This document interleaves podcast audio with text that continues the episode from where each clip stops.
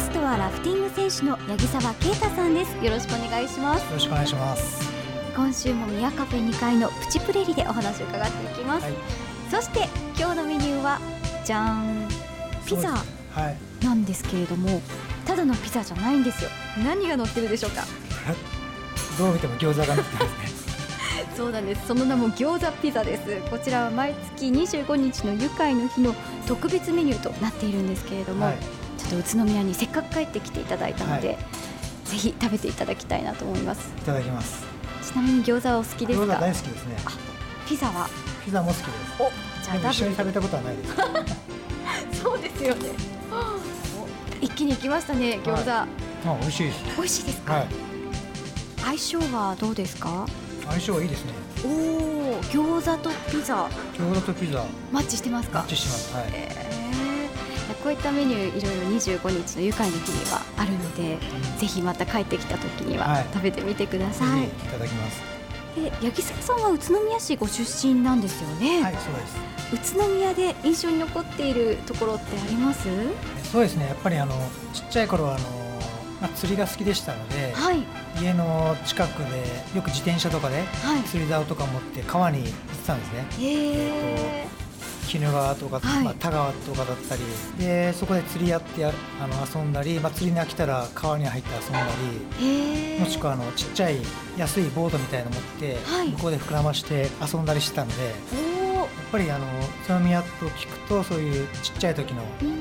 川とかで遊んだもしくはあの池とかで遊んだ記憶が蘇りますね。当時から川お好きだったんですね。そうですね。はい。好きでしたね川はじゃあその幼少時代にそういうふうに川と親しんだりそのボートに乗ったりすることが今の八木沢さんの原点にもなってるかもしれませんね、ね、今考えたらそこが原点になってますね。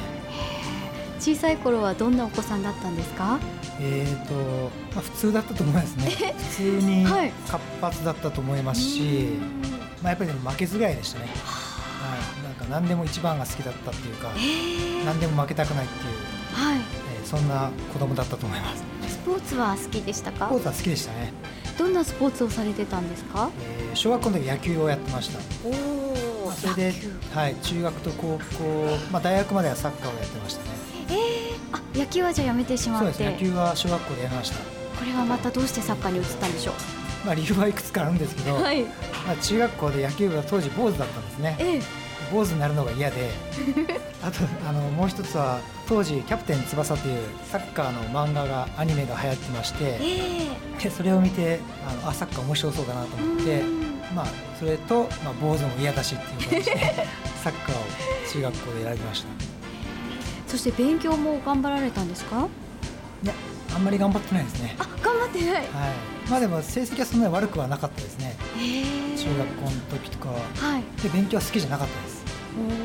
テスト前だけ、はい、まあしょうがなくやったっていう感じですね。僕当時パソコンが欲しかったんですよ、はい、でパソコンって高い高価な買い物じゃないですか、はい、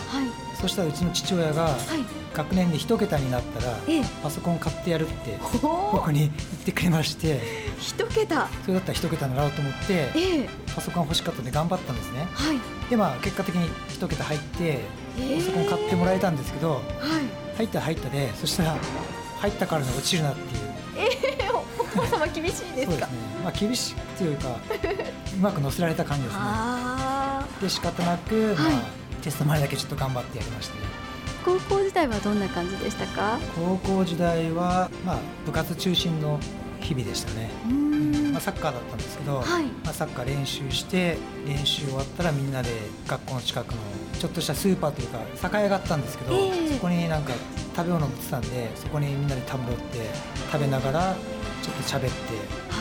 部活の仲間とそうです部活の仲間と仲良かったですねやっぱり。はいその時のお友達はじゃあ今もいろんなところで活躍されてるんでしょうね。そうですね。はい。あのー、基本的に1年に1回、サッカー部の集まりなんですね。もう OB 戦という形で毎年やってるんですけど、まああのオーストラリア行ってからはそんなに行く機会がなかったんですけど、はい、去年とかも行きまして久々にその当時の友達と会いまして、はい、結構いろんな方面でみんな活躍してます。そのお友達たちは、はい、あの八木沢さんがラフティングの選手になったっていうことを知って、どのように言ってます？そうですね、あのやっぱり優勝した後は世界一、すごいねって言ってくれますね。はい。じゃあ応援してくださってはい、みんな応援してくれます、ね、やはり地元宇都宮というのは特別な思いがあると思うんですけれども。はい八木沢さんにとって宇都宮ってどんな街ですか？そうですねやっぱりあの生まれてから高校時代までまあ、ずっと過ごしてきた街なので、えー、自分のふるさとなんで帰ってくるとやっぱりすごくほっとしますね。そして宇都宮ゆかい市民としても、はい、これからどんな活動されていきたいですか？そうですねあのやっぱり自分のふるさとの宇都宮、えー、ゆかい市民に選ばれたことはすごくあの嬉しく思いますし、光栄なことと思いますので、まあ、いろんなあの結構外に行く海外宅もあったりしますので、えー、まあ、そういう時に自分の特に海外選手とかも自分の街のこととかあの話すこともありますので、まあ、そういうこととして宇都宮っていうのを外にどんどん宣伝していけたらいいなとは思ってます。そしてこれからラフティングを始めようという人が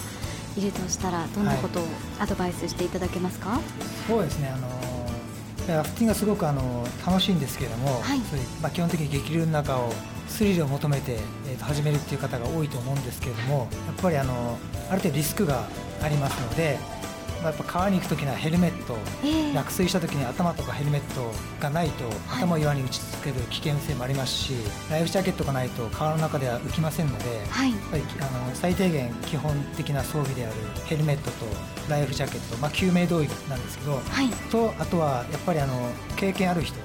経験ない人たちだけで行くとすごく大変なことになってしまうと思いますのでラフティングのガイドさんだったり、えー、そこの川の経験のある人と一緒に行くことがまずやっぱり基本だと思います。安全が第一そうです、ね、安全があって上での,、はい、楽しみなんでそこがあのおろそかになってしまいますと下手したら生命の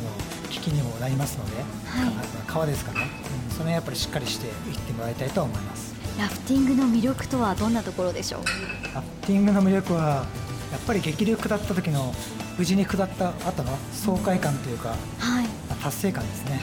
はあ、気持ちいいでしょうね。気持ちいいですね。はい。八木沢さんにとってラフティングってどういう存在ですか、まあ、簡単に言えば自分自身の価値というか、まあ、存在みたいなものを再認識というか、まあ、自分でちゃんと確認できる場所っていう感じですかね。ラフティング始めた時すごくやっぱ楽しくて、はい、この仕事ずっと一生続けていきたいと思ったんでやっぱりそういう、まあ、仕事というか、うん、ものに出会えたことがすごくその時嬉しくて、うん、うん、ラフティングに対してはあの、まあ、いい加減にしたくないというか、うん、ずっと頑張ってきたなという気持ちがありますので、うん、やっぱそういう中に自分を身を置いとくと、うん自分自身がぶれないというか、はい、自分の、まあ、存在意義じゃないんですけどそういう感覚を自分で持ってることできますのであの自分にとってすごく、まあ、大切というか、まあ、当たり前ですけど 大事な大切なものですね。ご自身にとってその軸となるようなものなのかも。そうですねはい。今後目標などはありますか？